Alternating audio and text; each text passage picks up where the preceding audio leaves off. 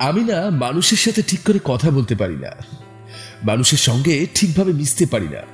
আমি একটু লাজুক, আমি একটু সাই এই কথাগুলো কি তোমার মুখ দিয়ে বেরোয়? কিংবা তোমার মনে এই কথাগুলো কি চলতে থাকে? তাহলে আজকের কন্টেন্টটা শুধু তোমার জন্যই, বন্ধু। হ্যাঁ how to get rid from shyness এই প্রশ্নটা আমাকে পাঠিয়েছে দুর্গানগর, দমদমের দুর্গানগর থেকে অস্মিতা। তো অস্মিতা, তুমি শুনতে থাকো, আমি ডেফিনেটলি আনসারটা বলে দেবো। এবং তোমরা বাকিরাও শুনতে থাকো। আর ডেফিনেটলি যারা এই কথাগুলো খুব বেশি ব্যবহার করো, আমি খুব লাজুক কারোর সাথে কথা বলতে ভীষণ লজ্জা লাগে, মানুষের সাথে মিশতে ভীষণ লজ্জা লাগে। তারা তো একেবারে মন প্রাণ দিয়ে এটা শোনো। আশা করি তোমাদের ভালো লাগবে। তো বন্ধু এখানে দুটো কথা ফার্স্ট বলে দিই। একটা হচ্ছে ইন্ট্রোভার্ট আর একটা হচ্ছে শাই মানে আমরা অনেক সময় দুটোকে না গুলিয়ে ফেলি। তো প্রথমে আমাদের এই দুটোর আই মিন এই দুটো ওয়ার্ডের মানেটা ক্লিয়ার করা খুব দরকার। দেখো, কিছু মানুষ থাকে তারা ইন্ট্রোভার্ট মানে তারা বেসিক্যালি কারোর সাথে কথা বলতে চায় না। আবার বলছি, যারা ইন্ট্রোভার্ট হয়, তারা কারোর সাথে খুব একটা কথা বলতে চায় না। তারা নিজেকে নিয়েই থাকতে ভালোবাসে। তারা নিজেকে নিয়েই হ্যাপি থাকতে ভালোবাসে। আবার কিছু মানুষ থাকে, তারা লাজুক হয়, যাদেরকে আমরা শাই বলে থাকি। তারা তারা কথা বলতে চায়। কিন্তু তাদের সমস্যাটা হচ্ছে, মন থেকে হয়তো তারা কথা বলতে চায়, মানুষের সাথে মিশতে চায়। কিন্তু যখনই তারা মানুষের সামনে গিয়ে পড়ে তখনই হয়তো তাদের থেকে আই মিন তাদের মুখ থেকে কথা বলা বন্ধ হয়ে যায়, কিংবা সেভাবে মানুষের সাথে তারা মিশতে পারছে না। বোঝা গেল? ইন্ট্রোভার্ট মানে যে কথা বলতে চায় না, মিশতে চায় না। নিজের সাথে থাকতে ভালোবাসে। আর সাই হচ্ছে যে কথা বলতে চায়, মিশতে চায়, কিন্তু তার সমস্যাটা তো ফিয়ার অফ রিজেকশন অর্থাৎ রিজেকশনের ভয়। মানে একটা ছোট্ট এক্সাম্পল দিচ্ছি। ধরো তুমি তোমার বন্ধুদের একটা পার্টিতে গেলে। তোমার খুব ইচ্ছে করছে যে তোমার সব বন্ধুদের সাথে কথা বলতে, বন্ধুদের সাথে মিশতে, কিন্তু তোমার মধ্যে একটা ছোট্ট ভয় কাজ করছে। কিসের ভয় জানো? আমি যদি কোনো একটা কথা বলি এক্ষুনি গিয়ে, তাহলে আমাকে নিয়ে হাসি ঠাট্টা খিল্লি শুরু হয়ে যাবে। এই ভয়টার জন্য তুমি কথা বলতে পারছ না, বা তুমি তাদের সাথে মিশতে পারছ না ঠিকভাবে, মন খুলে। এটাকে বলা হচ্ছে সাইনেস বা লজ্জা। বোঝাতে পারছি? তো আশা করি বোঝা গেল যে লজ্জা আর বা সাইনেস আর ইন্ট্রোভার্টের মধ্যে ডিফারেন্সটা কোথায়? তো আজকের আজকের প্রোগ্রামে আমি তোমাদের তিনটে স্টেপস দেবো। আই মিন তিনটে টপিক বলে দেবো, বা তিনটে রেমেডি বলে দেবো, যেটাই তোমরা বলো how to get rid from shyness তোমরা কি করেই লজ্জা থেকে বেরোতে পারো? দেখো বন্ধু ফার্স্ট টিপস ফার্স্ট টিপসটা হচ্ছে ভীষণ important never say you are shy আবার বলছি নেভার সে ইউ আর শাই আমরা যখনই কোনো মানুষের সাথে কথা বলতে চাই বা মিশতে চাই অনেক সময় আমরা বলে ফেলি আমি না একটু লাজুক। আমি না ঠিক মানুষের সাথে মিশতে পারি না। এই ধরনের কথা আমরা প্রায় বলে ফেলি। এটার কিছু কারণও থাকে। কারণ আমরা দায়িত্ব কিংবা রেসপন্সিবিলিটিটা হয়তো একটু একটু এড়িয়ে যেতে চাই। অনেক সময় সেজন্য আমরা বলে ফেলি, আমি না খুব সাই আমি না খুব আমি না খুব লাজুক।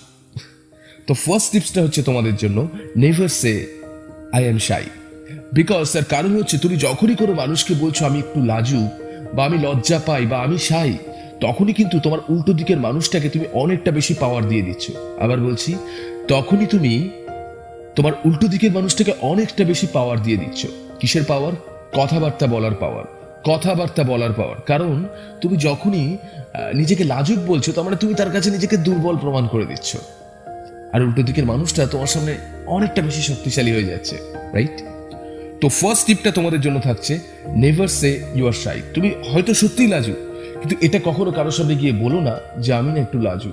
আমি না কথা বলতে ঠিক লজ্জা পাই ডোন্ট সে দিস বিকজ যখনই তুমি এই কথাটা কাউকে বলছো অটোমেটিক্যালি তুমি তাকে অনেকটা পাওয়ারফুল করে দিচ্ছ। বোঝাতে পারছি? আর নিজে তার সামনে অনেকটা উইক হয়ে যাচ্ছ। তো don't do this okay second tips এটাও খুব খুব important try to accept the rejection আবার বলছি try to accept the rejection actually আমি তোমাদেরকে আগেই বললাম যে এই শাইনেস বা এই লজ্জাটা, এটা হচ্ছে বেসিক্যালি ফিয়ার অফ রিজেকশন মানে রিজেকশনের ভয়, বোঝাতে পারছি? রিজেকশনের ভয়।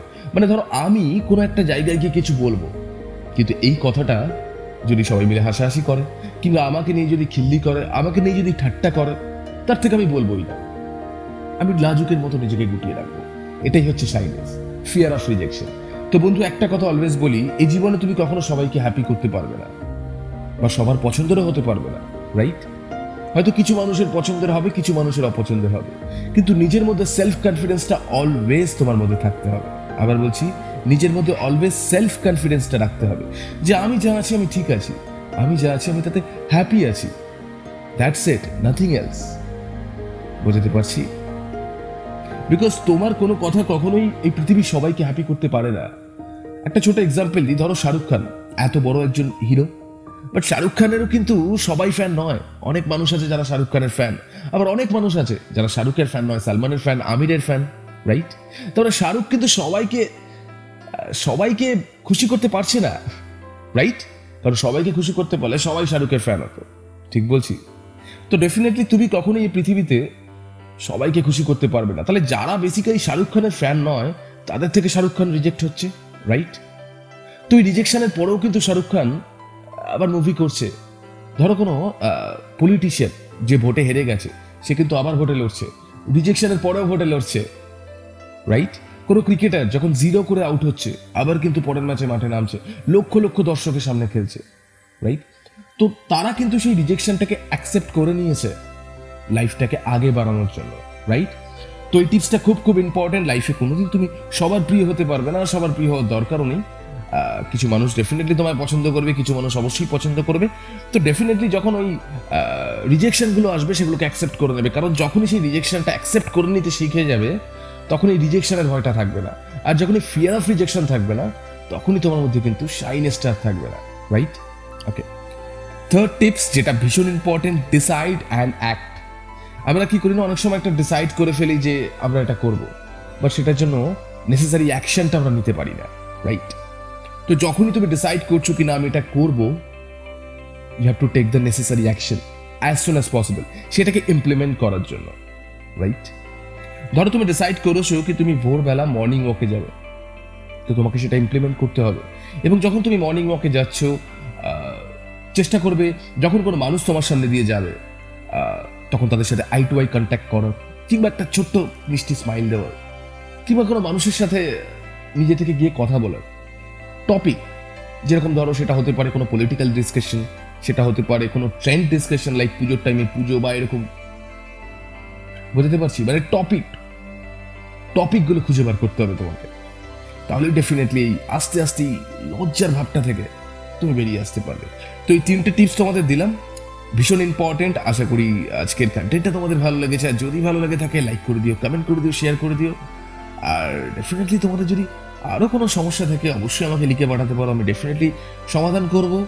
টিপস বলে দেবো তোমাদের, ভালো থাকার টিপস বলে দেবো। তো আজকের মতন বিদায় নিচ্ছি, কথা দিচ্ছি, আবার ফিরে আসব আগামী রবিবার ঠিক সন্ধ্যে সাতটায় তোমাদের কোনো একটা সমস্যা নিয়ে সমাধান করতে। তোমরা শুনছিলে হৃদয় সানডেসের উইথ আর যে শুভম যেখানে গানে গানে আমি শোনাই তোমাদের মনের কথা, তোমাদের হৃদয়ের কথা।